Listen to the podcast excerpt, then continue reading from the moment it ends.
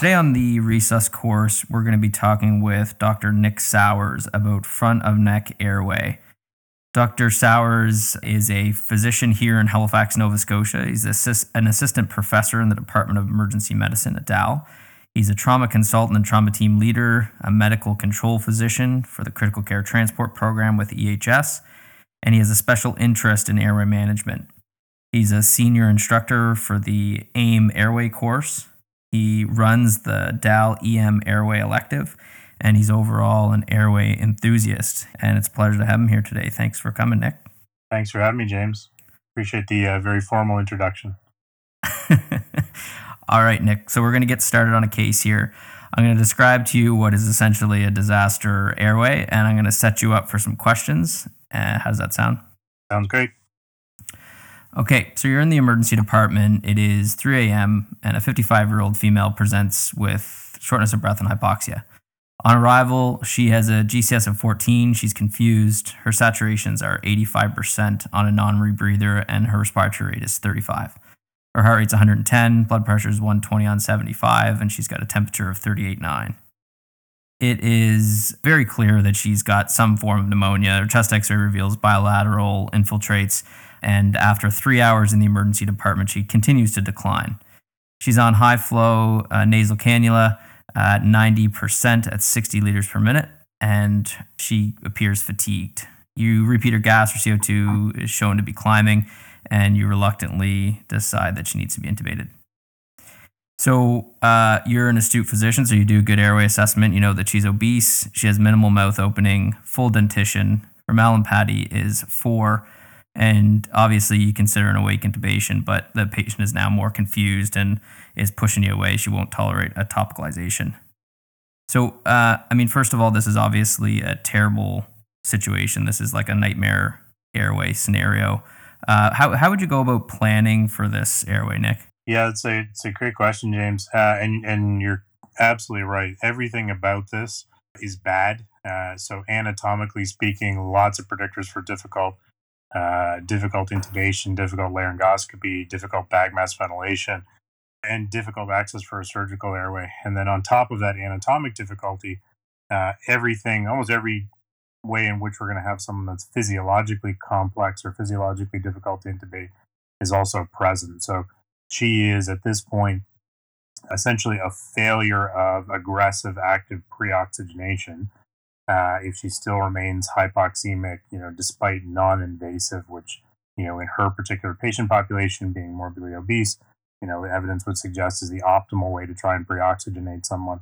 Uh, hemodynamically, she's uh, she's certainly a bit uh, a bit tenuous and high risk for decompensation with intubation uh, and that transition to mechanical ventilation. So everything about this, anatomically and physiologically, uh, should have any reasonable airway managing uh, practitioner uh, nervous uh, and uh, and you know really taking the time to, to step back and focus on how do I manage this patient's airway in the safest way possible. As you alluded to, an awake intubation is is is the the optimal approach, from my opinion, for managing this airway, um, both from an anatomic perspective and from a physiologic perspective, especially with respect to the failure to pre-oxygenate this patient. However, you know there's a window of time in which you can do that, and so let's say, for the sake of the of the discussion, you know we we've missed that window and and you know the awake intubation is not not possible for this lady although that would have been ideal um, where that sort of leaves you from an algorithm perspective is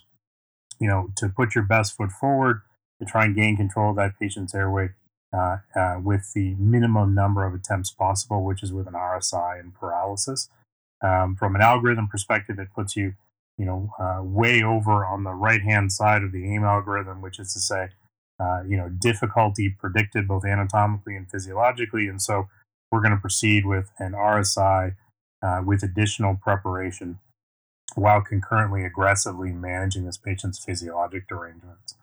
That RSI with extra preparation, it might include a few things. For me, um, I want a second very skilled, experienced provider in the room. So whether that's another emergency physician, whether that's a critical care paramedic, but I need somebody else there in the room with me. It may be a, a decision to go ahead and, and prepare for um, extra equipment to be ready. So this is someone who you know, you may choose, you know, say a hyperangulated uh, video approach, uh, but in addition to that, you may have your flexible intubating scope mm. out and turned on and ready so that, say, a dual video approach could be undertaken. This is someone who, you know, your extraglottic device, your supraglottic device, as part of your rescue strategy, you know, it's not in the package in the bottom drawer, it's out and on the table and ready to go. And finally, it's, you know, a consideration towards, you know, what's the ultimate step uh, in, a, in an airway that may inevitably um, be very difficult, uh, which is a surgical airway. And so this is a, this is a patient where I think you very clearly need to, uh, to put some thought into and preparation into a surgical airway. Mm, yeah, yeah, well said. Uh, so, in your planning for this airway, do, do you verbalize your plan for FONA? I mean, you said it here that you're you're getting ready for it, and mentally, at least, you have sort of um, an algorithm that you're going to work through. But do you verbalize that to the room, and and if so, what do you say or what do you do? Yeah, that's a good question. I I take a varied approach, kind of depending on the level of concern that I have or my the level of difficulty that I appreciate. And that's going to range from, you know, at baseline for every single intubation, I'm going to palpate the structures on the anterior neck. I'm going to examine that patient as part of my airway assessment for any predictors of difficulty in doing a cricothyrotomy. Uh, and I'm going to take out a pen or a marker uh, and draw a little X on the on the patient's neck where I think the cricothyroid membrane is. And I'll do that for almost every intubation, even ones where I think this is going to be very straightforward. And the reason why is that uh, I guess two reasons why. One is that if ultimately I'm surprised uh, in the middle of that intubation and something I think might be straightforward is in fact really difficult, then there's something psychologically different about looking down and and cutting on an X or a dotted line or a, mm-hmm. you know, if in the event of emergency, yeah. cut here. Something psychologically different about that act as opposed to looking down and cutting on a patient's neck. Um, and so it's just one more sort of little cognitive kind of trick to, to maybe make that easier for you. Um, if in the moment you are caught off guard by the by the you know patient who is unable to be intubated that you didn't appreciate. Um, in the ones where I where I'm a little bit more concerned for the potential for that inevitability to to occur, I start I start drawing X's on people's necks because it's an important nonverbal communication to everybody else in the room. And so if the department paramedic, if the nurses, the other physicians, the residents in the room see me feeling the neck, see me putting a little X on the patient's anterior neck, even if I've not said anything, it communicates to them, well, Nick's thinking about the potential for a surgical airway.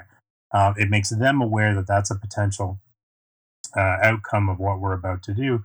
And it, and it adds to that sense of inevitability of the procedure itself. Because in my mind, the surgical airways that are likely to be successful uh, in the sense that the patient's going to have a good outcome are often ones in which when the procedure occurs everyone saw it coming they recognize it as part of ultimately the plan they saw us working through that plan and ultimately ending up um, at an inevitable final step to that plan as opposed to the rooms where a surgical airway may happen and no one saw it coming. No one understood it to be the final step of a well thought out plan. Um, those rooms have a tendency, uh, in my opinion, to devolve a bit more into chaos, which means that those who are in the room are maybe less likely to, to help you get through that procedure and that very stressful uh, resuscitation um, as compared to when everyone sees it coming. So I think the the drawing the X on the neck really important nonverbal communication to everybody in the room. In a case like this, where you've got maybe significant um, concern for difficulty, I'll do the same, but I'll take the extra step to actually verbalize it out loud um, as part of the articulated airway plan. So I walk through that plan to say, we're going to do an RSI. It's for this reason. Here are the drugs we're using. Here's plan A, plan B. Here's our exit strategy. And our exit strategy is, in fact, to do a surgical cricothyrotomy. Um, you know, here's how that's going to work. Here's who's going to do it.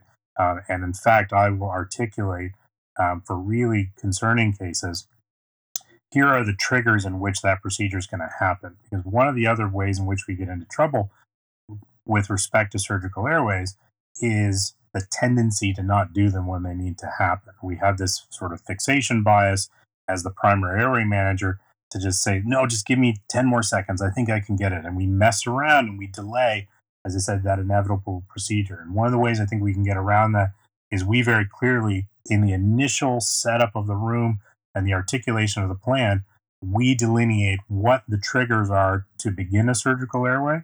And maybe that's, you know, an O2 saturation that falls below 90% in the context of I was unable to intubate, I'm unable to bag mask ventilate this patient. We set the, the parameters by which it occurs, and I'm going to offload that responsibility to someone else in the room. And the perfect person for this is usually like a charge nurse, for example, someone who's senior, experienced, someone who doesn't mind speaking up in the room, but someone who doesn't have another task that's that's distracting their attention. And that person then has the opportunity to, to call out to the room the parameters for surgical airway have been met. It's time to move on. And that means all I have to do in a state of, you know, immense stress uh, in a cannot intubate, cannot oxygenate and ventilate scenario is I'm not making decisions around should I do a surgical airway now. I did that five, six, seven minutes ago. All I have to do in the moment is listen. But part of my planning around surgical airways to to make that procedure more likely to be successful and a big part of success in a surgical airway is doing it when it needs to be done. Is I'll identify the parameters as part of my initial sort of speech to the room and offload the decision making of those parameters have been met to someone experienced in the room who can call me out so that all I have to do in that state of stress is just listen. Yeah, that's awesome. You know, I think what you really highlighted well there is that when you plan well for this event, it's viewed less as a failure by the team and just more as part of the plan. And unfortunately, you've made it to to that part of your process, but it won't be viewed so much as a failure as as opposed to just part of the plan, which is helpful for for you as the as the person maybe doing the procedure, but also for you know the rest of the room. I'm more curious about the the logistics. So you know we'll talk about how you do a surgical airway in a little bit, but I'm curious about the logistics around who you designate to do the procedure. Is that you or do you have someone else doing it? And, and if it is someone else, you know, where are they in the room logistically, I guess ergonomically, where are they situated? Yeah, it's a great question. It all kind of depends, uh, to be honest, on who else is there in the room, who else is available, um, you know, to me in the middle of that resuscitation.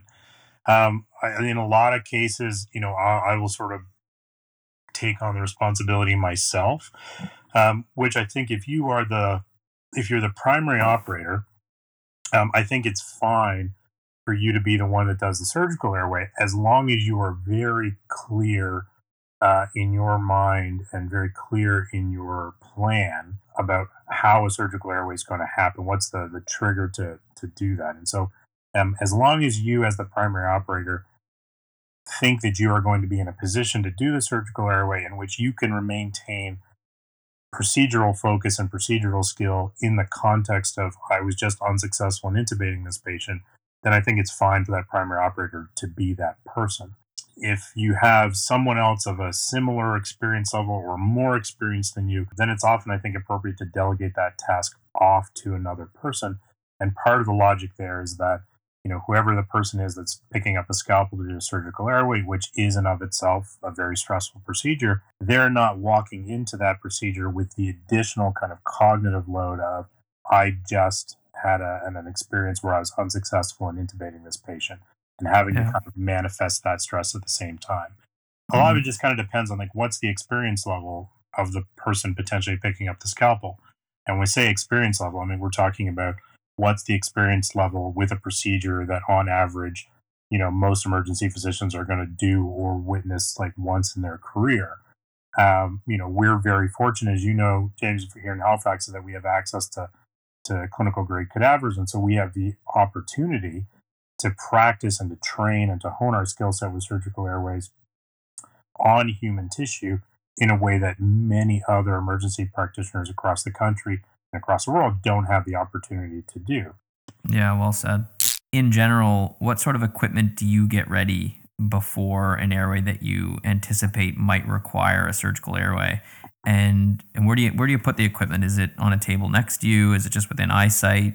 Again, it all it all kind of depends on the how how worried am I, um, and that's going to range from at at bare minimum every single intubation that I do is a is a is a conversation with with in our case our critical care paramedic uh, that is usually you know is there a scalpel on the airway cart? Where's the bougie? Where's the 6 endotracheal tube? Now that bougie is usually out and part of the primary intubating plan but there's always a conversation to say where's this where's the 10 blade? Where's the, the uh, 6 endotracheal tube that's the base um, the bare minimum for for what you perceive to be the easiest intubation uh, that you can imagine and then I will escalate that depending upon the the assessment of difficulty.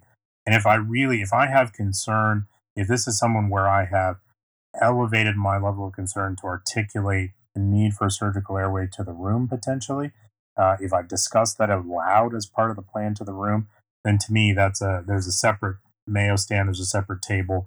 Um, that 10 blade, the 6.0 uh, are sitting out on the table in the room uh, you know, within arm's reach of either myself as the primary operator, as a part of the department medic, whoever that, that happens to be. Then to me, the cost of a 6.0 tube and 10, a disposable 10 blade scalpel uh, is in, inconsequential. And those things should just be opened and on the table and ideally thrown in the garbage afterwards or in the sharp container afterwards, never having been used. Yeah, yeah, that's a great answer. So just to, to reiterate, in terms of the equipment itself, for those who are listening who aren't familiar with the scalpel bougie or scalpel finger technique, uh, who might still be using the Seldinger techniques, essentially, as Nick's describing, all you really need to do this procedure is a 10 blade bougie uh, and a 60 tube. And we'll get more into the logistics of the procedure itself as we go through. But I want to get back to the case now, Nick, and just sort of walk us through the next step of steps. So you begin the intubation, the RSI drugs are given, you, you start to bag the patient through the apneic period as you're concerned about apnea intolerance related to hypoxia. And you note that there's quite a bit of difficulty with bagging. There's there's sort of minimal chest rise, and you, you have concerns about your mask seal. Your first attempt is difficult um, despite the fact that uh, you're an awesome intubator, uh, you're 20 seconds into the attempt, you're unsuccessful, and the saturations begin to fall. So, walk us through where your head's at at this point and, and what your next steps would be. Sure. So, I guess the one thing to keep in mind, um, and, and separate from maybe this talk, but the one thing to keep in mind is that when that O2 saturation starts to fall, we have to be, I think, very aware that our reserve of oxygen in an apneic patient is now completely consumed. So if our if our apneic patient uh, is going to tolerate apnea, it is because they have a reserve of oxygen that will carry them through that window of time. And that reserve of oxygen is about 95% uh, within the lungs and the functional residual capacity. Um, and as long as gas exchange will occur, the O2 saturation will not fall until that functional residual capacity volume has been consumed. And so when we get into these situations of 20, 30 seconds in and the O2 sats are falling and there's someone in the corner calling them out, um, it's it's not a gradual decline. We have to be cognizant as as providers at the bedside that when that sat starts to fall, the entirety of the reserve is gone, and that patient is going to rapidly desaturate uh, and very quickly move towards V-tach and cardiac arrest.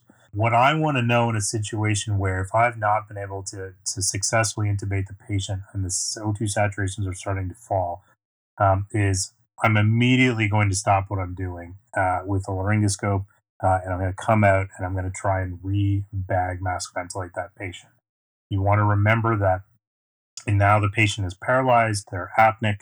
Uh, if there's significant soft tissues that need to be managed, part of that bag mask ventilation strategy is to replace an OPA uh, or nasal trumpets, whatever whatever sort of soft tissue control you need, and to do good two hand bag mask ventilation. What I want to know though is can I can I objectively demonstrate that I can ventilate that patient? And the the objective demonstration that you can ventilate that patient is do I have an end tidal CO2 waveform on the monitor? And the reason why that matters is that I'll often sort of use the line to to to residents and to trainees when we're talking about surgical airways to say, listen, patients who get surgical airways have a tendency to have bad outcomes. And it's not because they got a surgical airway, it's because they got a surgical airway way too late. And the reason why mm-hmm. patients get surgical airways too late is because we have historically waited for some arbitrarily terribly low O2 saturation to finally say, all right, our actions are now beyond contestation and we'll go ahead and do a surgical airway. Um, when a patient needs a surgical airway is when their O2 saturations are, you know, 90% but falling in the presence of a cannot intubate, cannot ventilate scenario. And the problem here in the decision making and the initiation of the procedure is that we commonly use the wrong vital sign to say it's time for a surgical airway. And O2 saturation should not dictate the need for a surgical airway. Because when we're looking at an O2 saturation, we don't know whether we are dealing with pulse ox latency or whether we are dealing with an inability to oxygenate a patient.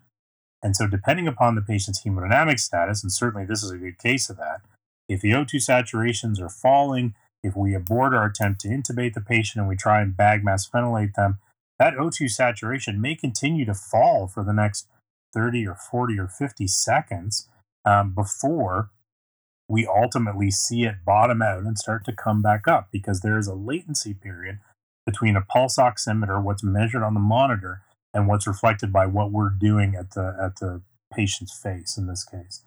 Um, the issue there is that you don't know whether that's pulse ox latency or whether that's the inability to oxygenate the patient. And having to struggle with that decision making is often what just delays the inevitable procedure that's going to save that patient's life and takes them down a road of anoxic brain injury and cardiac arrest. If you use capnography attached to your bag mask ventilator, you're going to get a waveform on the monitor in about six to eight seconds. And if you have a waveform capnography, you have a good waveform on the monitor with your two handed, two person bag mask ventilation, you're going to know very, very quickly I can objectively demonstrate that I can ventilate this patient. And if mm-hmm. I can ventilate this patient, then that gives you some reassurance to say, I'm going to carry on what I'm doing uh, and try and reoxygenate this patient, recognizing that in the face of, of, of successful ventilation, what I'm seeing on the pulse oximeter may represent pulse ox latency. And you can make a decision to carry on with what you're doing. But conversely, if you look up at that monitor and there is no end tidal CO2 waveform with your best attempt at two handed, two person bag mask ventilation, you're going to know very quickly within a few seconds, I can't ventilate this patient. And if you can't ventilate the patient, there's no magical reason to think that you're somehow going to be able to oxygenate the patient, which means that you know this is a cannot intubate, cannot ventilate, cannot oxygenate scenario, and you can move on and do the surgical airway. The difference there is that using capnography, you're going to initiate the surgical airway with an objective measure before that patient is so hypoxemic that they're having a cardiac arrest and an anoxic brain injury. Mm, yeah, well said. So the summary there is essentially FONA is indicated in a scenario where the SATs are falling and you can't ventilate them, objectively uh, measured by end tidal CO2 on the wave on the monitor. And the methods by which you're trying to ventilate them, obviously, is your BVM rescue. Uh, that may have been sort of the the intubation attempt in a tube or uh, an LMA. Is that fair to say? Yeah, absolutely. I think if you are doing, you know, if you've got an OPA in and two handed bag mask ventilation, and you've got no end tidal waveform, I do totally agree um, with the idea of, of of putting an LMA, some supraglottic or some extraglottic device in, and trying to bag mask ventilate them with that device in place. But again, what we're talking about is even if you do an OPA first and then put an LMA in, we're talking about, you know, 5, 10, 15 seconds of delay to the surgical airway, as opposed to maybe three or four or five times that length of delay if we're using the pulse oximeter, which is not the right vital sign. Yeah. In terms of supraglottic device and your process of sort of moving along and doing a front of neck airway, are you placing so you get in a scenario, you try to bag them, you get no end tidal CO2, you've made the decision that you're going to move to the front of neck. Are you simultaneously placing a supraglottic device in hopes that that works? Um, is someone else doing that? What are the logistics there? Yeah, it, it kind of depends on who you identified as the person to do the cric. Um, but but the way I would approach it is that if I'm the person that's going to do the surgical airway, um, then the placement of that in, you know, and usually the device we would use here would be, say, an i-gel. The placement of that i-gel is being done by someone else. So that's sort of the moment where, if it's one of our department critical care paramedics and myself, that's the point of, of transition to say, all right, um, you're gonna you're gonna place an i-gel and try and bag them through that as I'm stepping around the side of the stretcher to pick up the scalpel and begin the process of, of doing a surgical airway. If I'm mm-hmm. if I've delegated the surgical airway off to someone else, that moment at which I'm then placing the i-gel to try and bag them through the i-gel is the moment at which I'm triggering that assistant to say, now's the time that you're picking up a scalpel, uh, that you're putting the hand, uh, you know, towards the anterior neck, and you're ready to go uh, in the next few seconds if there's not a waveform on the monitor. Yeah, yeah. Uh, why don't you walk through the steps? So now you've walked around the bed, you picked up the scalpel. It's sort of go time. Let's walk through the actual steps of how you perform the surgical airway. Sure. So if you're if you're right-handed, you're going to step to the patient's right hand side. You're going to take your left hand, your non dominant hand, uh, and you're going to grab onto the biggest, hardest structure in the anterior neck you can find. And realistically, that's going to be your thyroid cartilage. You're going to hold on to your patient's thyroid cartilage with your thumb and your middle finger, with your index finger sort of up into the air. And holding on to that thyroid cartilage is going to accomplish a couple of things. One, it's going to hold those structures in the midline because in, in an anesthetized, paralyzed patient, those structures are going to flop side to side and they're highly mm-hmm. mobile. So you're going to hold on to uh, that thyroid cartilage in the midline. Um, and by doing that, you're also putting a little bit of downward pressure, which is going to help retract skin um, as you make your incision. You're then going to take your 10 blade scalpel, you're going to make a single vertical midline incision, uh, really starting up on the thyroid cartilage between your thumb and your middle finger and extending toward the patient's chest uh, really about the length of your thumb. Like this is a once in a career procedure. Uh, you're going to make a big midline incision. This is not delicate layer by layer dissection. You're going to do this with some gusto to get down to those structures uh, because, you know, keep in mind this is a patient uh, who was fixing to die. They need you to get in there as quickly as possible. Once you've made that vertical midline incision, um, and part of the reason we make that midline incision is that if you're off on your landmarks a little bit, you can extend that incision, you know, one way or the other uh, to get to those structures.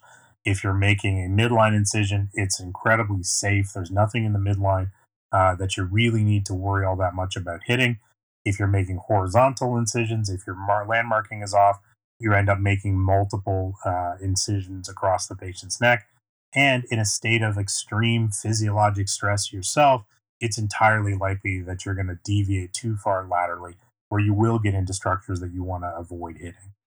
Um, that vertical midline incision, once you've made it, it's going to start to bleed.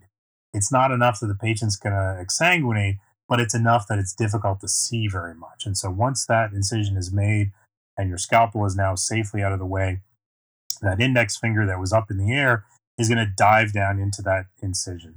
Um, what will happen is that if you're holding on to a thyroid cartilage uh, with your thumb and middle finger as your index finger goes down into that incision.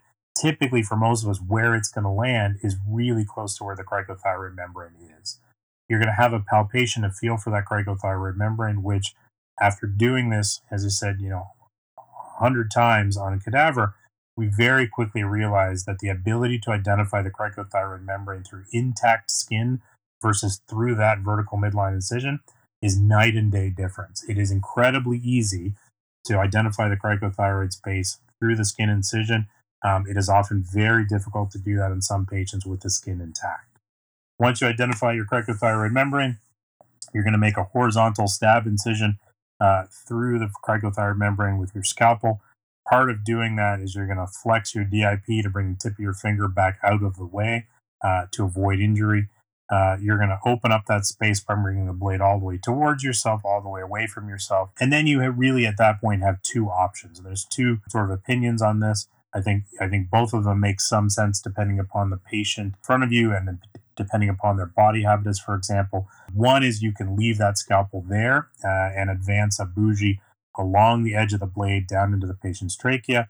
The other option is that you can remove the blade and put your finger down into that cricothyroid space and advance the bougie along your finger. I would certainly say that, you know, in a in a state of stress, if you've never done this before, or in particularly for patients uh, with excess anterior neck tissues where maybe you had to make a deeper incision, I would err on the side of favoring an approach of putting your finger in the hole uh, because that extra sort of tactile feel, that tactile feedback of knowing I can physically feel the bougie moving along my finger through the cricothyroid space, I think is incredibly valuable. One of the ways in which this procedure goes wrong is by feeding the bougie, but actually missing the cricothyroid space and dissecting down paratracheally into the mediastinum. Incredibly rare, but again, if you use your finger, had that tactile feedback that you're through the right space, it's probably less likely that that's going to happen. Once you've advanced your bougie down, you're going to do it gently.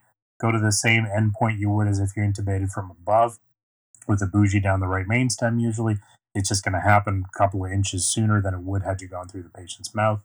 And once you've done that, you're going to advance a small caliber endotracheal tube, five and a half, or maybe small adult, six oh for the average adult patient, uh, over that bougie and down through the cricothyroid uh, opening.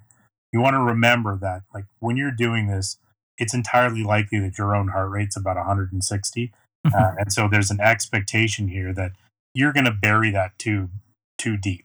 And I think that's fine as long as we all remember that's just a likely, inevitable part of the procedure. You only have to advance the tube as deep as the cuff disappearing. Once the cuff has disappeared, it's in the patient's airway, uh, and you want to be cognizant that it's not so deep that it's a right main stem intubation. If you do that, it's not the end of the world. Just gradually bring the tube back. But just remember, in a state of stress, we're going to bury that tube often too deep, and right main stems will be really common. Once you've done that, your bougie comes out, you inflate your cuff, attach your bag mask ventilator, and start trying to ventilate and oxygenate that patient and hang on to that tube for dear life. Yeah. Uh, I mean, like losing that airway after you after you get it would be uh, a nightmare, um, to say the least. So, how do you secure it? I mean, obviously, you're holding on to it and and and hooking the bag up and seeing whether or not you have end-tidal waveform. But once all of that's confirmed, how do you how do you secure the tube in place so that you don't lose the airway? Yeah, it's a great question. Step number one is don't do anything for a couple of minutes, which is like just hold on to it and let your own heart rate come down. Let the patient's at saturations come up and let your heart rate come down. There is no urgency to do anything uh, with that tube in the next couple of minutes. So just take a few breaths, let the patient stabilize, and you as an operator calm down a little bit. That's step number mm-hmm. one. Um, step number two is like the recognition that that there are no commercial devices that will secure a 6 endotracheal tube through the cricothyroid space uh, appropriately. And part of the reason for that is that everything we normally use to secure an endotracheal tube through the mouth is based upon the rigidity of the mandible. Commercial devices are based on the rigidity of the mandible and securing it to the patient's face twill ties that are tied tight are based on the rigidity of the mandible. You can't tie a twill tie around someone's neck uh, tight enough to hold the tube uh, and be totally reassured that you're not compromising blood flow to the patient's head. The other problem is that you actually you do need a good way to secure this because everything you're going to do with the proximal end of that endotracheal tube, whether it's connecting it to a bag mask ventilator, connecting it to an event circuit, everything you're going to do is going to attach something that is heavy and pendulous to the end of that tube that every single moment is actively trying to pull that tube out. And so the last thing you want to do is on the day you have to cric someone, find out that 20 minutes later in the elevator up to the ICU, the tube came out because someone set it down for a second. the way that I would approach this and the way that I teach this is that I will take a big 2 silk suture, like the big green ones often that we use to suture in chest tubes. I will take that suture and put it straight through the lumen of the tube and sew it into the patient's neck. There's a couple of things you want to keep in mind. You want to be careful to avoid the pilot line on the endotracheal tube, which is that little tube from the cuff um, down to the port at which you inflate the cuff. It runs through the endotracheal tube in the last couple of inches of the tube. If you put the needle straight through that, you'll rupture the pilot line and the cuff will deflate. So you just want to be cognizant to avoid that. And two, is that you know if you're going to put a hole through an endotracheal tube you know yes you're going to create a leak in that vent circuit and is it possible that a really sensitive ventilator may detect that and may alarm off saying there's a leak in the vent circuit? Yeah, I guess that's possible. Will that alarm going off for the next little while annoy someone? Sure. Do I care? Absolutely not. All right. One of the things to keep in mind is that a 602 that went through a cricothyroid space is always to be considered a temporary airway. This is a patient who was about to die, who had a life saving procedure done, and that that airway is going to be temporary because they are going to go somewhere else.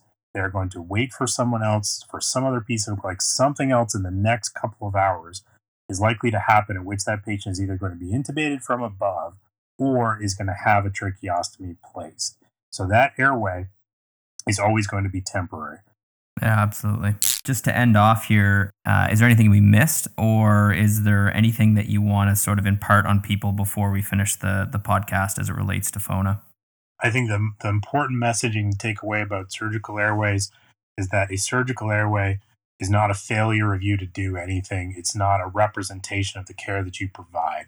It is a rare life saving procedure that, in some patients, is the inevitable outcome of a well thought out and often well articulated airway management plan. And when you do that procedure, as long as you have prepared for it adequately and you have communicated appropriately and you have made the decision to go ahead and do that procedure at the appropriate moment in time, I think it's something that we as as providers should be very proud of, which is which is counter to often the negative connotation that gets associated with it that I don't understand. Yeah. Well said, well said. Listen, man, you can intubate me any day. Um, that's it for uh, FONA Airway. Thanks, Nick, for being on the show, and hopefully you're back soon. My pleasure. Thanks, buddy. Cheers. Front of neck airway, cricothyrotomy, whatever you want to call it, it is the epitome of a high acuity, low opportunity event or a halo procedure. This is something that hopefully you never have to perform in the entirety of your career. But if you do have to perform it, you need to know how to perform it well. We, as emergency physicians and as resuscitationists, aren't defined by the things that we do frequently, but rather by the skills that we have to perform in those infrequent occurrences, such as this. So, how do you improve performance? Well, one of the biggest things is practice. And as Nick mentioned, we're a bit lucky here in Halifax. We have access to clinical grade cadavers to practice this procedure on. But practice doesn't have to be that high fidelity. It can be as simple as putting a size 6 tube into a toilet paper roll or even just cognitively rehearsing the mental steps that you would go through if you encountered an airway where you were unable to intubate the patient and then you had a failure to oxygenate, failure to ventilate scenario. The other thing that will lead to success is preparation. This is key. You need to make sure that you are prepared, that your team is prepared, and that all of the equipment that you're going to need is prepared. We need to normalize this as part of the airway plan. This can't be seen as a failure. It needs to just be considered as part of the airway plan, and it's very unfortunate that you've made it to this part of the plan. Nick brought up a really important point in this podcast that was the success of the procedure in terms of good patient outcomes is reliant on you making the decision to perform the cricothyrotomy at the right time. That means that you have to know what the correct indicator is to perform this. And it is not the saturation. We should be performing the cricothyrotomy when the sats are falling and we've recognized that there is an inability to ventilate the patient. And how do we know objectively that we're adequately ventilating the patient? Well, this comes down to the end tidal CO2 waveform that you're going to get on your monitor if you've failed to intubate the patient, they begin to desaturate, and then you start rescue oxygenation with your BVM or your supraglottic device. The first vital sign that you need to look at on the monitor is the end tidal CO2 waveform. If you have good waveform, even if the sats are falling, you know that that patient's saturations are going to improve because you are adequately ventilating them. And what you're seeing in terms of saturations represents pulse ox latency or pulse ox lag and represents that patient's oxygen saturations, say 30 seconds ago. Remember, the equipment that you need for this procedure is as simple as a 10 blade scalpel, a size 5.5 to 6 endotracheal tube, and a bougie. Gone are the days of using Seldinger technique. This requires fine motor movements, and when your heart rate is 160, what you want are gross motor movement skills, an open procedure, which at this point our standard in emergency medicine resuscitation, would be using this scalpel bougie technique. Finally, to leave you with, front of neck airway or cricothyrotomies are technically not a difficult procedure. There is nothing hard about actually performing this skill. The difficult part is cognitively deciding to do it. And if you practice and prepare, then you'll be ready to make that decision. That's it for today's podcast. If you like this podcast, you can head over to www.theresuscourse.com for more free open access resuscitation content. Thank you for listening to the Resus Course.